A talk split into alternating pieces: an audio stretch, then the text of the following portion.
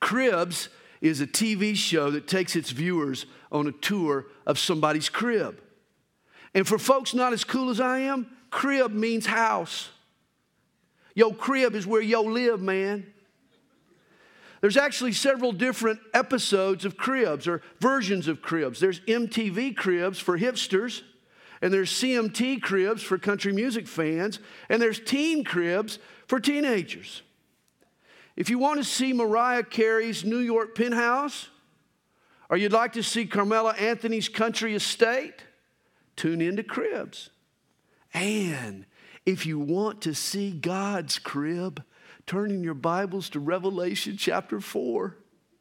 For the Apostle John takes us on a tour of the king's crib. Suddenly, the curtain separating time from eternity gets pulled back, and the door to heaven opens. John's tour of heaven begins in verse 1 of chapter 4. After these things, I looked and behold, a door standing open in heaven. And the first voice which I heard was like a trumpet speaking with me, saying, Come up here, and I will show you things which must take place after this. Now, here's a few questions we should ask. First, John is about to be shown things which must take place after this. What then is the this? Well, for the last two chapters in Revelation, we've been discussing the church.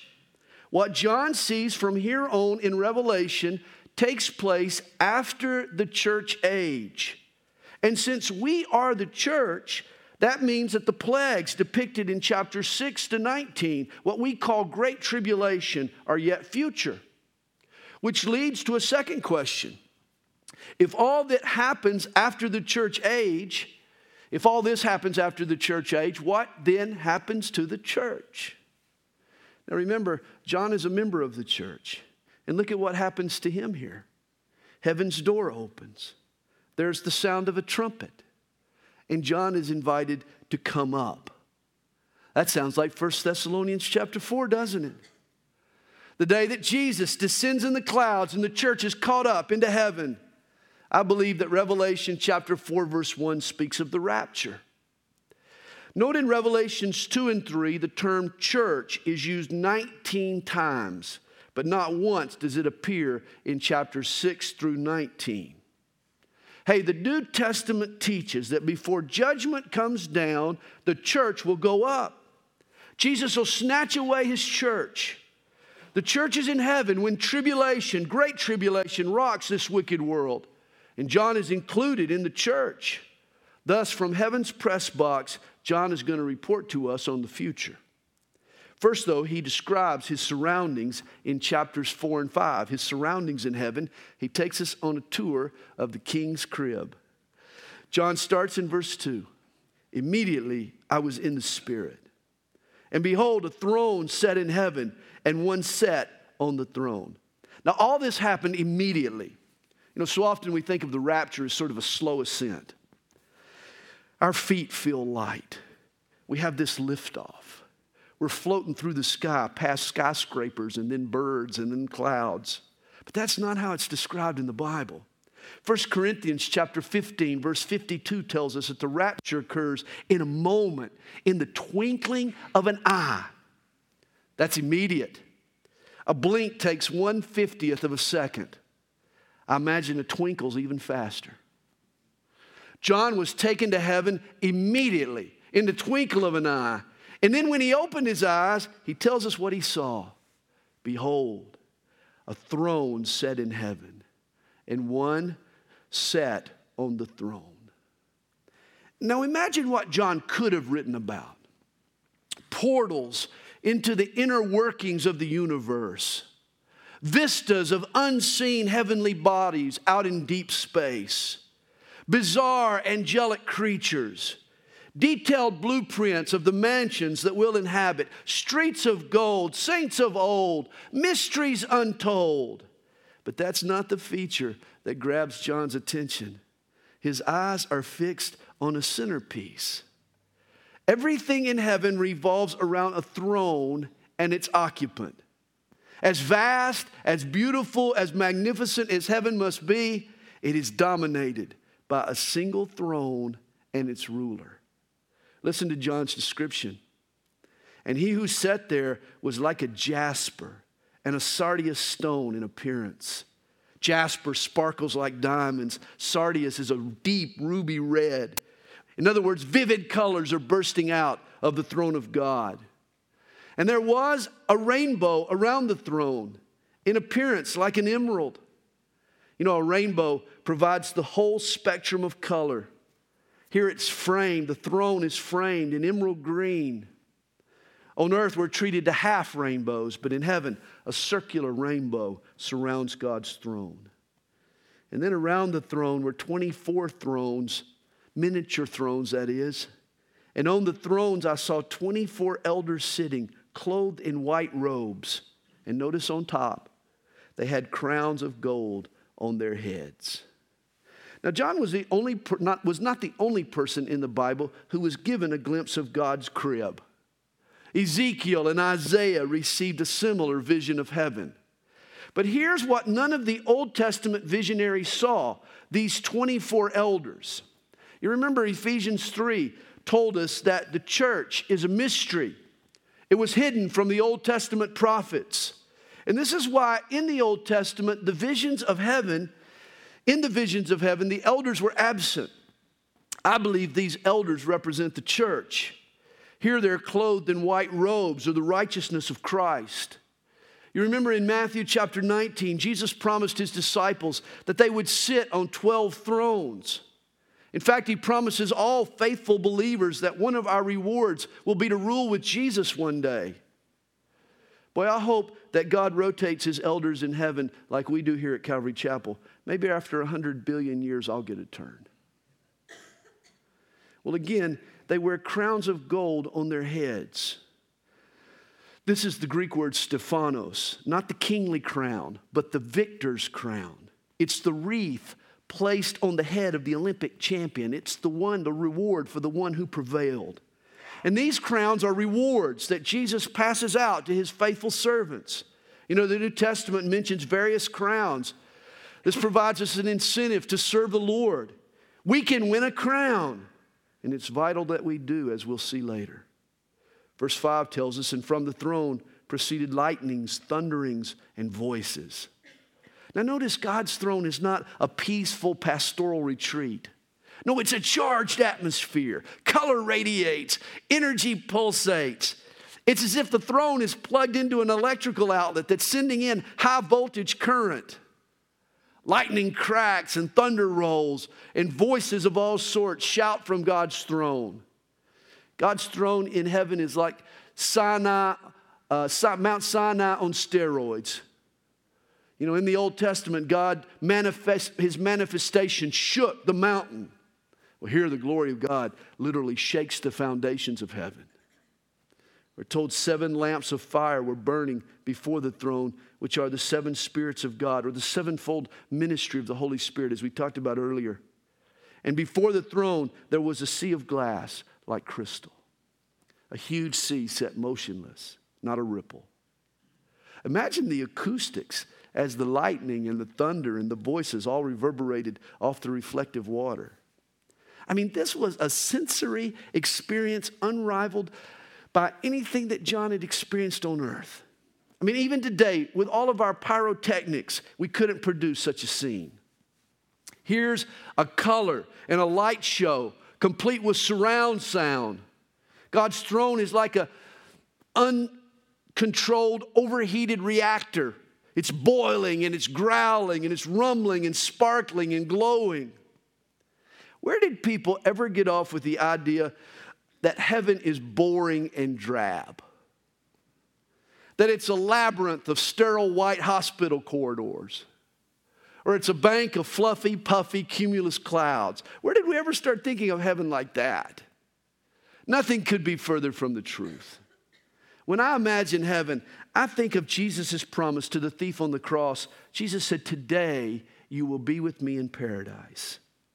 That Persian term paradise, it referred to a walled garden in the desert, a surrounding uh, that, that encompassed the oasis. Rich sheiks would build a wall around their oasis, Outside the walls was nothing but sand and dust and barrenness. But within the garden, there was lush vegetation and delicious fruit trees and shady palms and underground aquifers and springs that had turned into fountains and places, little arbors where you could retreat and relax and enjoy the fellowship. Hey, when Jesus talked about heaven, he was referring to an oasis in the midst of the desert, a beautiful walled garden. You know, this earth is a gorgeous place, and God created it in six days. Before ascending into heaven, Jesus told his disciples that he was going to prepare a place for them. He's now been working on heaven for 2,000 years. Imagine if Jesus made this earth's beauty in less than a week. Boy, after 2,000 years, heaven is going to be heavenly. God's crib boggles our brain. Heaven explodes with color and light and sound the sound of a big budget rock show, trust me, heaven is going to blow away all your stereotypes. And John doesn't just describe the appearance of God's throne, but he also is impressed with the activity that's going on around that throne. There's perpetual motion here. Heaven is eye popping, but it's also feet hopping. Heaven is a happening place. No one is standing idly by. No one has his hands in his pockets. No one is in heaven twiddling his thumbs. No one in heaven is bored or confused. No one's in heaven saying, duh, what's next? Everybody knows what to do in heaven. All heaven is consumed with one activity. John reports in verse 6. And in the midst of the throne and around the throne were four living creatures, full of eyes in front and in back. Here's a creature with a head on a swivel. It never dozes off, never takes a nap. Its eyes are always on the target. You know, it's interesting to me that what has been all but forgotten by the vast majority of people on earth, the throne of God, is all the creatures care about to gaze at in heaven. Not once does anyone in heaven tune in Fox News or catch the scores on ESPN or see how their stocks are doing. Not once does anybody check Facebook or Twitter or even browse Pinterest. Can you believe it? No, they are solely mesmerized by one thing by the glory of God.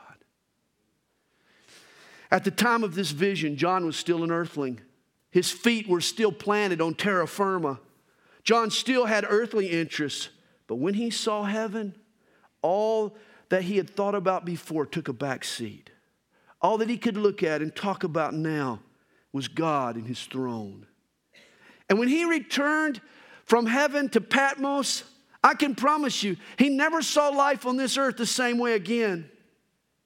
This world is a jungle, but it isn't as appealing nor is it as foreboding once you see that Jesus is the king of the jungle. Well, the creatures that John sees, they not only have eyes in the front and in the back, but notice their faces. They have faces. He says the first living creature was like a lion, and the second living creature like a calf. The third living creature had the face of a man, and the fourth living creature was like a flying eagle. Now, these four faces represent attributes of God. Here's a four by four advertisement for the glory of God. God is like a lion, his power and his majesty. He's like a calf, his service and his sacrifice. He's like a man, his creativity and his intellect. He's like an eagle. His wings glide through the heavens and he's sovereign over all. You know, it's interesting, the gospel also paints this picture of God. Matthew depicts Jesus as the king of Judah, the lion of Judah, the king of the jungle. Mark depicts him as the suffering servant, Luke as the perfect man, and of course, John as the Son of God sovereign over all. And then verse 8 continues the four living creatures, each having six wings, were full of eyes around and within. You know, in the Bible, there are two types of angels mentioned they're the cherubim and the seraphim.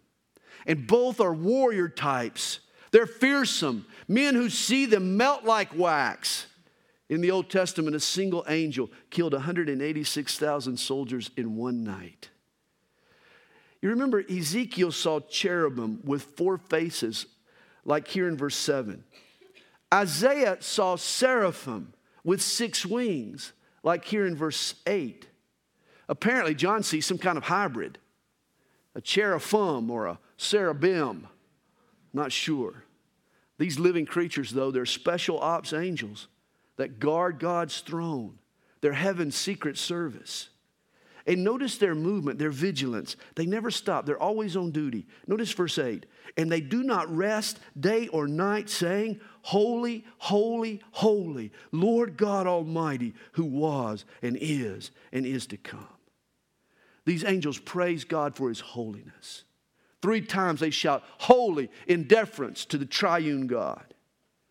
And they acknowledge his timelessness. God dwells outside the time domain. He is the God of the past. History is his story. He's the God of the present. He is the great I am. And he is the God of the future. This world is spiraling headlong to a climax that serves his purposes. He was and is and is to come all at the same time. Well, heaven is full of activity.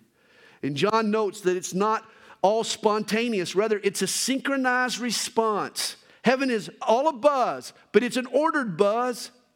John describes what happens in verse 9. Whenever the living creatures give glory and honor and thanks to him who sits on the throne, who lives forever and ever. In other words, that's the cue. At that very moment, then the 24 elders, they fall down before him who sits on the throne and worship him who lives forever and ever. Man, this whole chapter has been leading up to verse 10. You need to know the priority of heaven is the worship of God. And notice this worship. One thing's for sure, it isn't passive. The elders, they fall on their faces, they lift up their voices. Sadly, I've been to churches that are more like a morgue. Think of an old, tired hound dog. He rarely budges. He's back and forth from comatose to dead, from dead to comatose.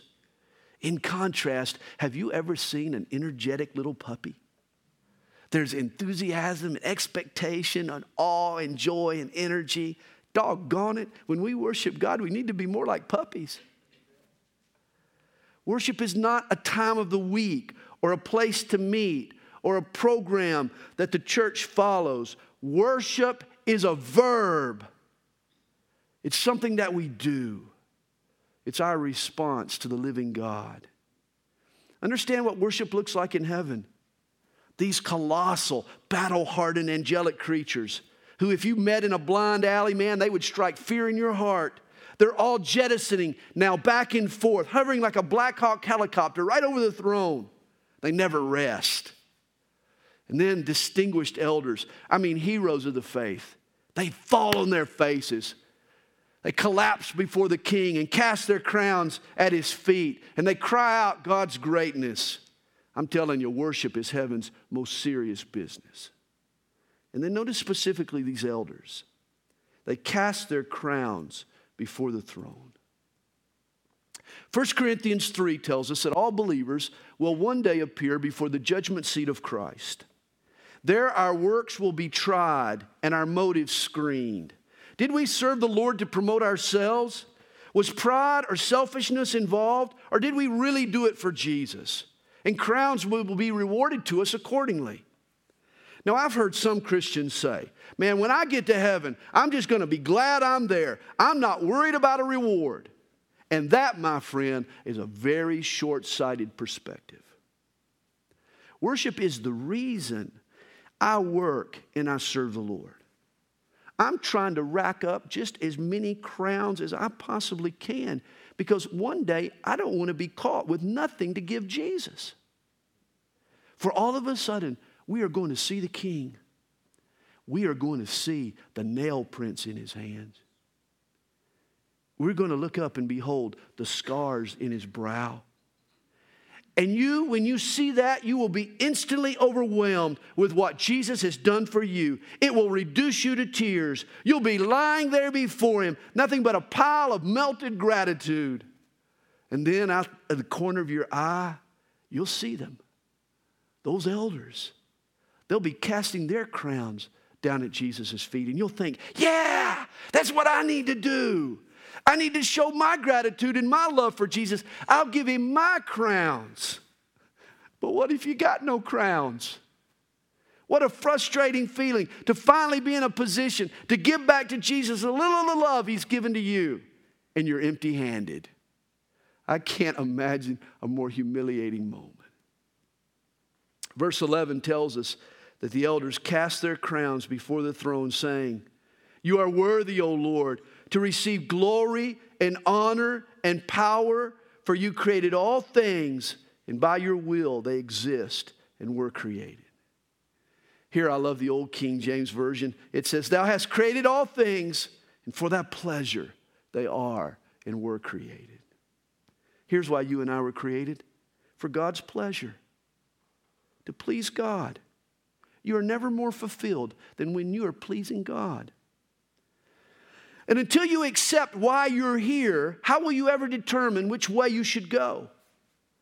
You see, God is calling us back to that for which we were created to worship God and to bring Him pleasure. The elders in heaven, they tell us that we were created for God's pleasure. And oh my, you need to listen to your elders.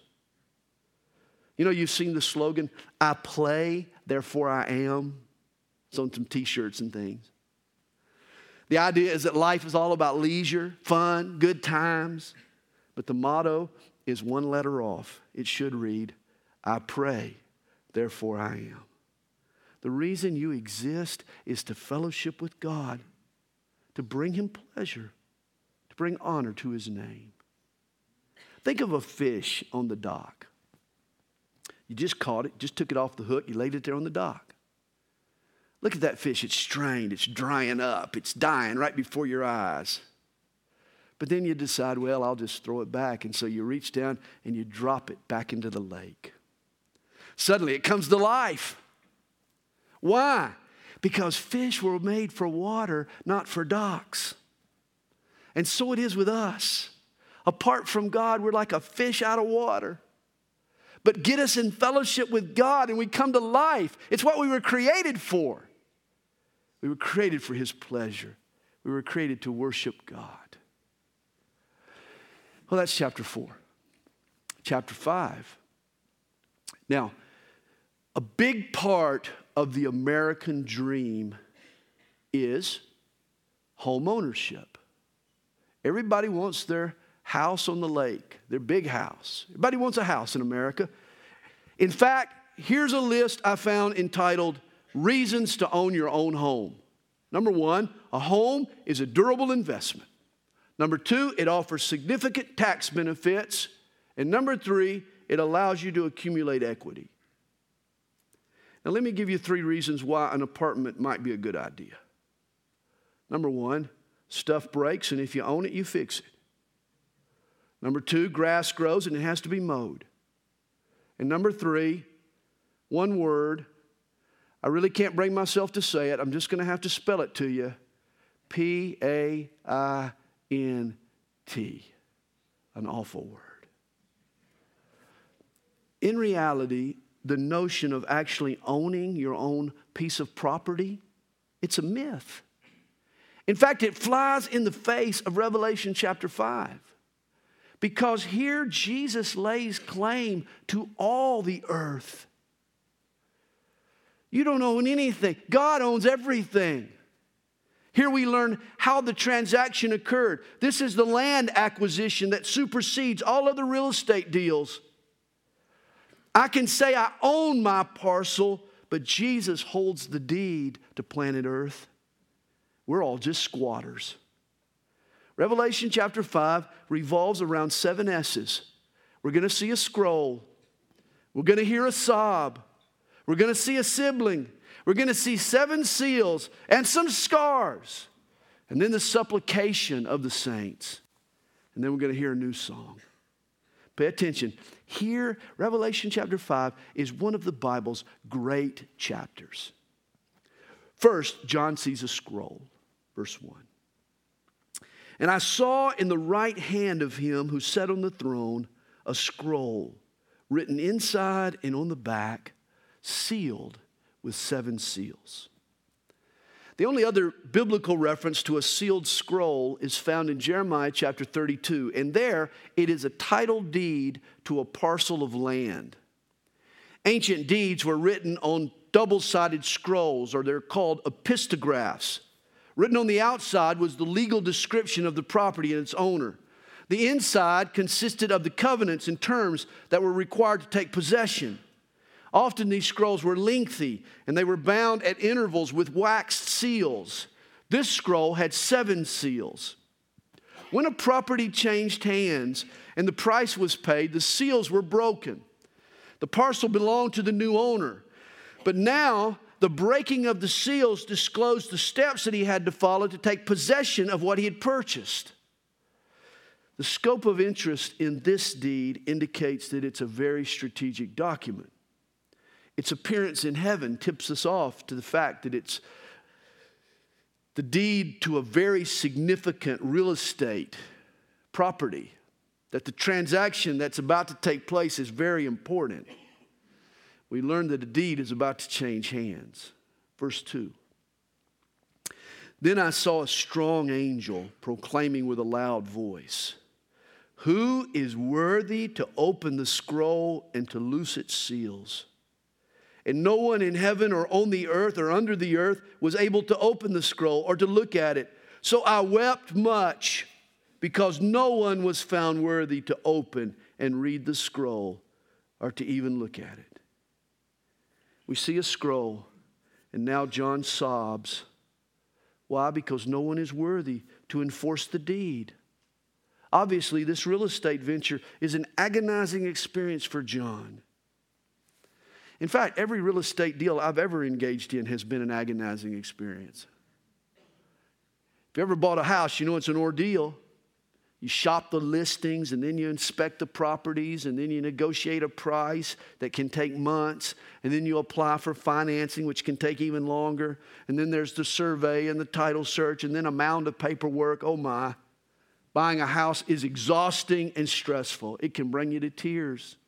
Like John, it can cause you to sob. And yet, John's sobbing is a bit different than ours. For it's not the process that causes John to weep, it's what's at stake here. You can't overestimate the value of this property. You see, I believe, like many Bible students, that the scroll in Revelation chapter 5, verse 1 is actually the title deed to the universe. Realize God is into real estate. Did you know that? He gave a tract of land to Abraham. He then subdivided plots to Jacob's 12 sons.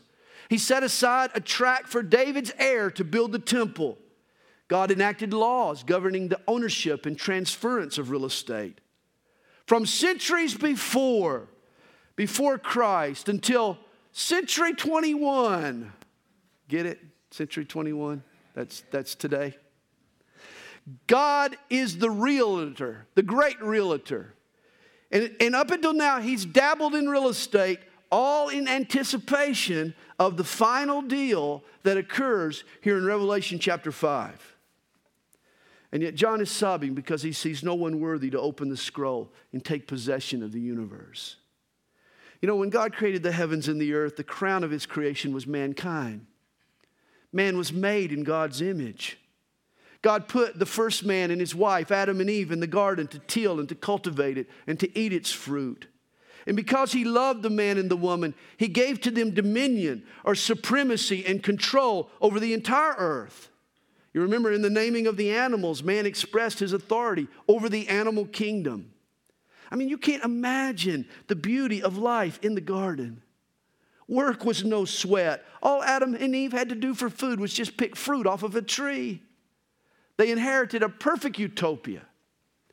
You know, we're so used to disappointment and pain and injustice all around us, and illness and corruption, that we can't imagine what life was like before sin entered into our world, before sin contaminated our world. But we ruined paradise. Adam listened to the snake and rebelled against God, and instantly life changed. Everything under man's dominion began to buck against his authority. The creation became subject to randomness. Mother Nature went nuts. Hurricanes and tornadoes and earthquakes and tsunamis now plague us. And ever since, Satan has had a field day. After the fall of man and the fall of creation, Satan has taken advantage. Since man is now blind to God and the things of God, Satan preys on our ignorance. We're easily snookered and deceived. And Satan has wrestled the world from man's control. Today, it's obvious that Satan has at least semi control over the world that we live in. Jesus acknowledged this in John chapter 12, verse 31, when he referred to Satan as the ruler of this world. Satan is the usurper. When mankind divorced himself from God, Satan stole control of the neighborhood. In Matthew chapter 4, remember, Satan offered Jesus the kingdoms of this world. All Jesus had to do was just worship him. And of course, Jesus rejected the devil's diabolical deal. But it's interesting, Jesus never questioned his right to make the offer. For Jesus knew that this world is in Satan's clutches. And this explains the awful shape that our world is in today. Our condition is not God's fault. If you have blamed God for the cancer, or for the crime, or for the injustice, or for the child abuse, or for the senseless accidents, or for war, or for famine, or for birth defects, or for Alzheimer's, or for the terrible Super Bowl this year, then you owe God an apology. For the world today is not as God created it to be. It was gifted to man, but then stolen by Satan. The miserable conditions that we live in today are the result of man's dominion and Satan's influence, not the governance of God. This world was given over to man, then forfeited to Satan, and as a result, John sobs. I, I, I like the paraphrase of verse 4. It says, I wept and wept and wept. Remember, it was a strong angel who offered the challenge who is worthy to open the scroll and to loose its seals? I mean, immediately the situation looks grim. This is a strong angel, maybe an archangel, and he can't open the scroll. If strong angels are out, then who's left? I mean, a human would certainly be a step down from a strong angel. Not even a Moses or a David are as strong as strong angels. Verse 3 makes it official. No one in heaven or on the earth or under the earth, that's about everywhere, was able to open the scroll or to look at it. They can't find anyone worthy enough to even give it a gaze. No wonder John cries like a baby. Reminds me of the newlyweds who went shopping for their first house. The kids didn't have much money. They told the realtor their salary. Then they asked, Do you think there's a house out there in our price range? The agent answered, Yes. Its current owner is a German shepherd named Prince. And this is why John sobs profusely all mankind is in the doghouse. Which brings us to a third S the sibling I told you about. You see, God knew that man would foolishly throw away his dominion so early on in the annals of Israel, God enacted laws that governed the ownership and the transference of real estate, even adding provisions for ownership and for redemption. Every property transaction in Israel came with a clause, a redemption clause. The original owner retained the right to buy back the land if he could afford the redemption price. In ancient Israel, families lost their land in two ways. Either the owner died without an heir, or the land was used as collateral for a loan that couldn't be paid. And if the owner was unable or even dead, a sibling could step in and redeem the land and keep it in the family. This sibling, this relative, was called the Goel, or the sibling redeemer, the kinsman redeemer. John knew these laws of redemption, God's laws. And this is why he scans heaven for a rich relative, for someone who's worthy to open the scroll. He fears that this fallen world will stay stuck in its fallen state. And that's why he sobs.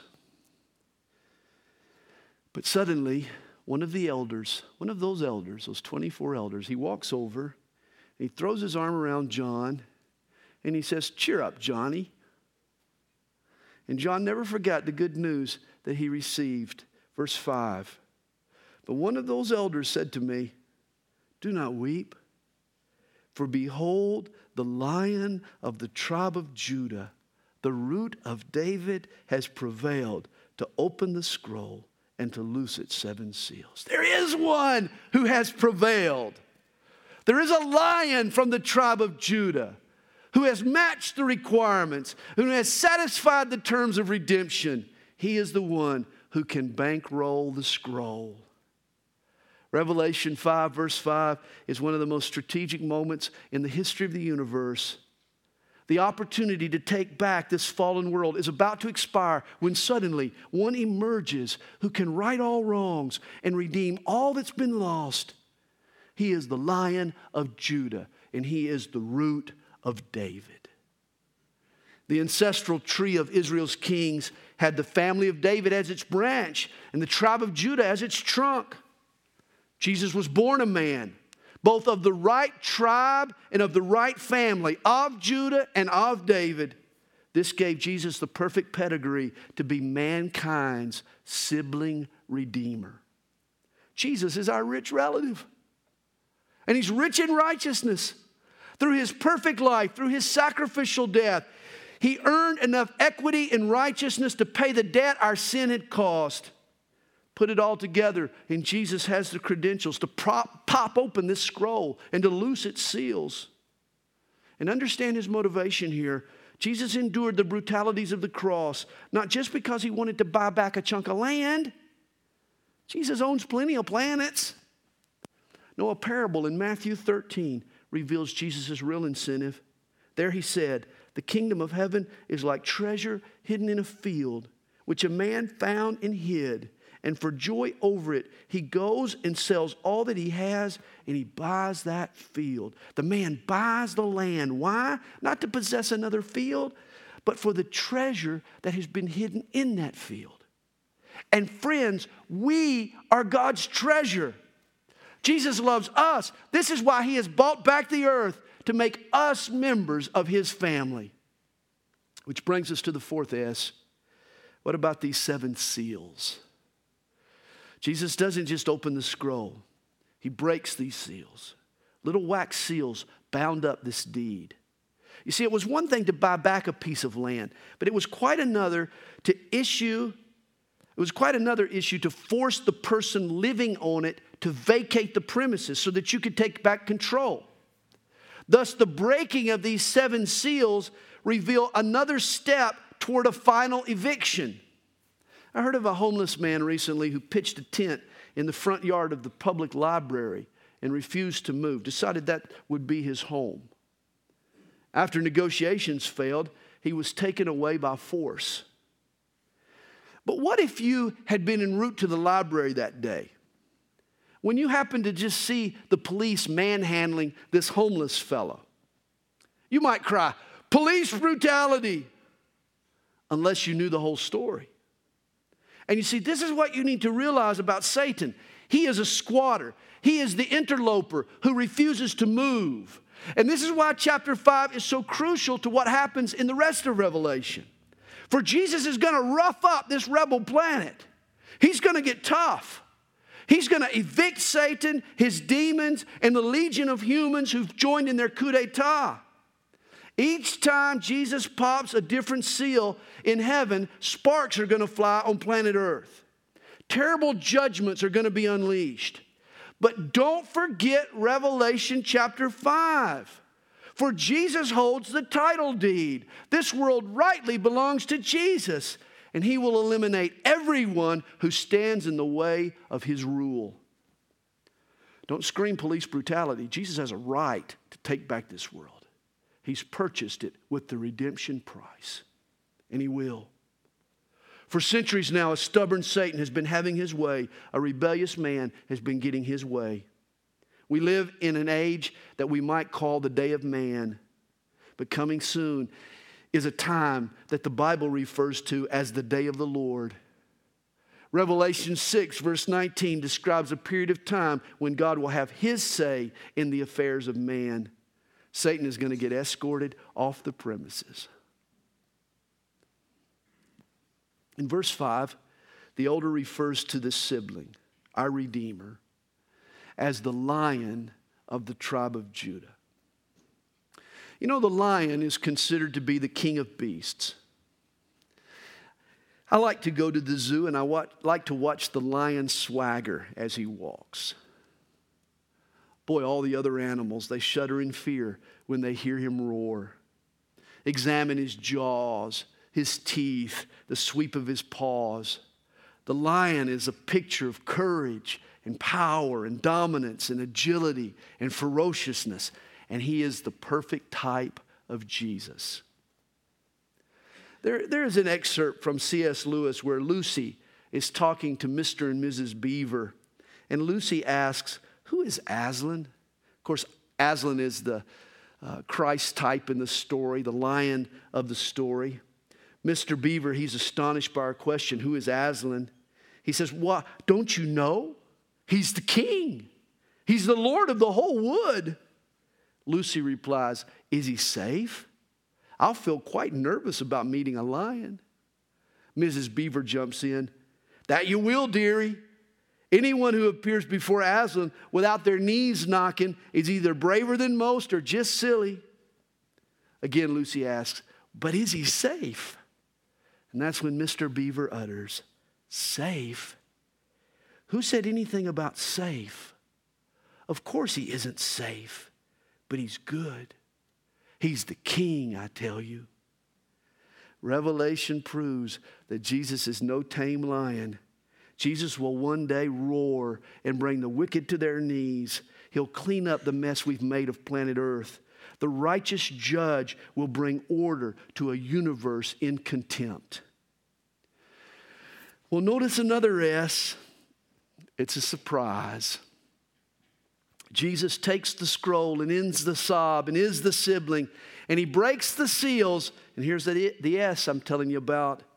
Whatever you do, don't miss the scars. The elder calls Jesus a lion, but when John turns his head, we're told in verse 6 And I looked, and behold, in the midst of the throne and of the four living creatures, and in the midst of the elders, stood a lamb as though it had been slain, having seven horns and seven eyes, which are the seven spirits of God sent out into all the earth. Then he came and took the scroll out of the right hand of him who sat on the throne. Horns are a symbol of strength. Seven eyes speak of his omnipotence and his omnipresence. He's everywhere. He's empowered with a sevenfold anointing of the one Holy Spirit.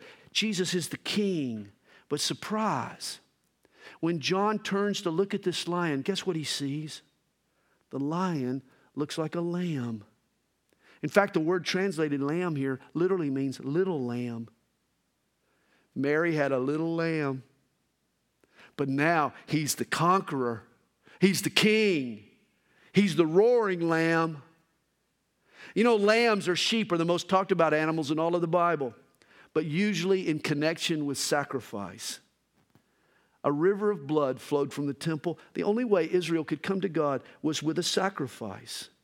And all those sacrifices were leading up to the ultimate perfect sacrifice. As John said of Jesus, the Lamb of God who takes away the sin of the world. Now it's at a critical moment in the universe's history that the Son of God steps forward to take this title deed to God's creation and to open the seals of judgment. Heaven and the angels have always known him as the lion, but here Jesus appears as the sacrificial lamb. If I ask you, what are the only man made things in heaven? You would answer, the scars of Jesus. After the resurrection, Jesus showed the scars in his hands.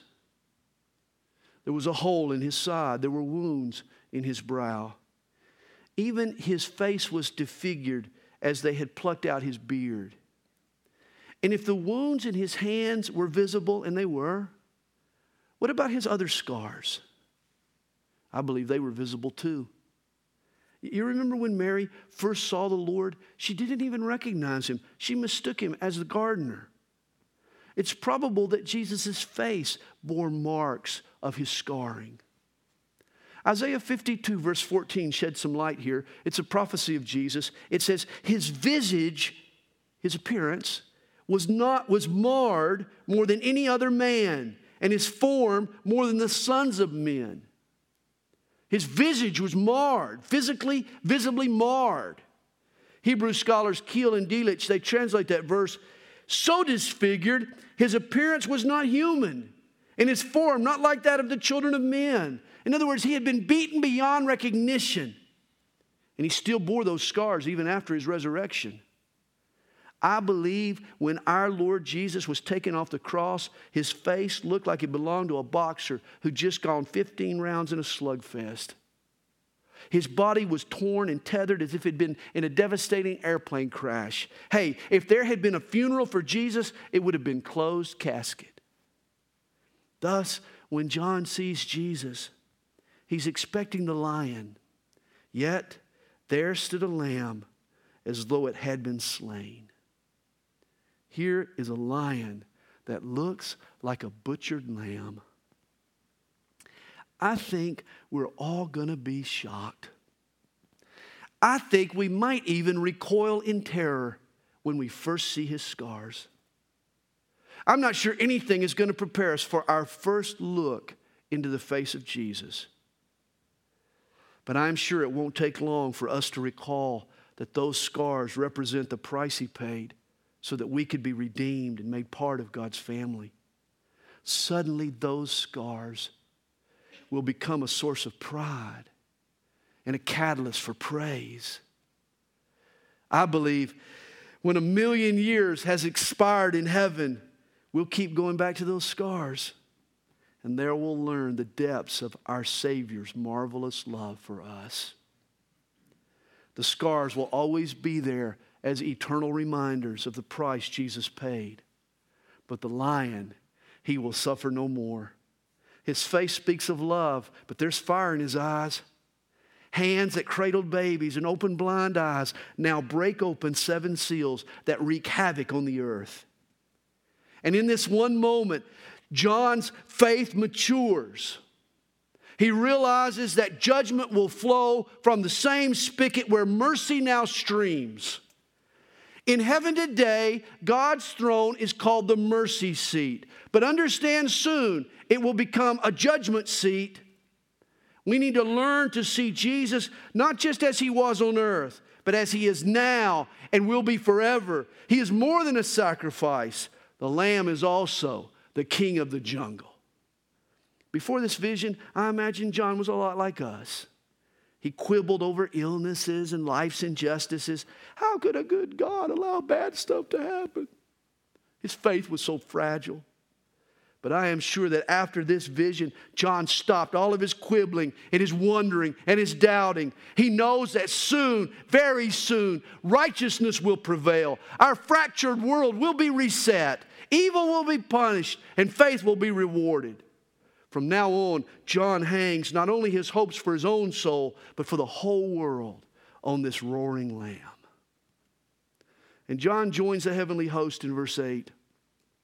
Now, when he had taken the scroll, the four living creatures and the 24 elders, they fell down before the Lamb, each having a harp and golden bowls full of incense, which are the prayers of the saints. And here's another S the supplications or the requests of the saints. Realize, friend, your prayers do matter. You know, at times it's hard for us to see this truth from our vantage point here on earth. But when we get a glimpse of heaven, God's throne, guess what we find there? There is a bowl full of prayers right next to the throne of God. Don't say the prayers that you hoist up to God get lost in the shuffle or really don't matter or get ignored. To the contrary, God has put angels and elders in charge of your prayers. They are even kept in close proximity to his throne. Later, God will address this bowl of prayers. Eventually, every cry for justice, and for deliverance and for blessing and for peace and even retribution is going to be answered by God, but in His way and in His time, not our own. And notice our final S it's a song. It's true, in the end, every prayer will become a praise. It may take 10 days or 10 years or 10 million years, but it'll happen. Every prayer will end up a praise. Verse 9 tells us, and they sang a new song, saying, You are worthy to take the scroll and to open its seals. For you were slain and have redeemed us to God by your blood out of every tribe and tongue and people and nation, and have made us kings and priests to our God, and we shall reign on the earth.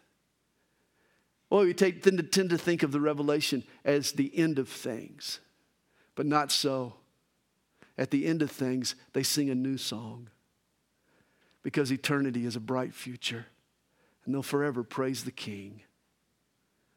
Well, who is this in heaven singing? Who but the church of Jesus Christ, you and me, can sing this song? Who fits this description? Redeemed out of every tribe, tongue, people, nation. That's certainly not Israel. Only the blood bought church of Jesus Christ can sing this song of redemption. That means that when the seals are broken, when the gloves come off, and God pummels the earth with judgment, the church is going to be in heaven singing this new song, singing praises to God.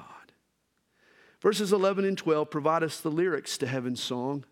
John writes, Then I looked, and I heard the voice of many angels around the throne, the living creatures and the elders and the number of them was 10,000 times 10,000 and thousands of thousands. That's another way of saying too many angels to count. Saying with a loud voice, Worthy is the Lamb who was slain to receive power and riches and wisdom and strength and honor and glory and blessing. Heaven is amazed most not by the lion's claws or his paws or his teeth or his roar but by those scars. For time eternal, whatever, whenever we see his scars, we will bow once again and we will worship him with these words Worthy is the Lamb who was slain. And worship never dies down in heaven. Understand this. About the time one voice fades, another eruption of praise occurs. He says, And every creature which is in heaven and on the earth and under the earth, and such as are in the sea and all that are in them. In other words, all creation now joins with heaven in the worship and in the adoration of the slain lamb. I heard them saying, Blessed and honor and glory and power be to him who sits on the throne and to the Lamb forever and ever. Then the four living creatures said, Amen. And the 24 elders fell down and worshiped Him who lives forever and ever. And here's what I think I think it's time for us to stop our quibbling. Yeah, you live in a fallen world, get over it. Yes, life isn't always fair. Yes, life can throw you some nasty curveballs at times. Injustices occur, accidents happen, disasters strike. Life didn't turn out the way you thought. Big deal. You know what? A grown up faith realizes that it's all just temporary, that a lamb now roars from heaven who is worthy to rule, that he has a deed in his hand and he's about to settle every score and make things right. So stop wondering, stop worrying, and start worshiping, my friend. John's few moments in heaven taught him to remember those scars, certainly. But don't you stop there. Don't just see Jesus as he once was, but see him as he will be. John learned to hang all of his hopes for a better life and for a better world on Jesus, the roaring lamb. And there we have Revelation chapters 4 and 5.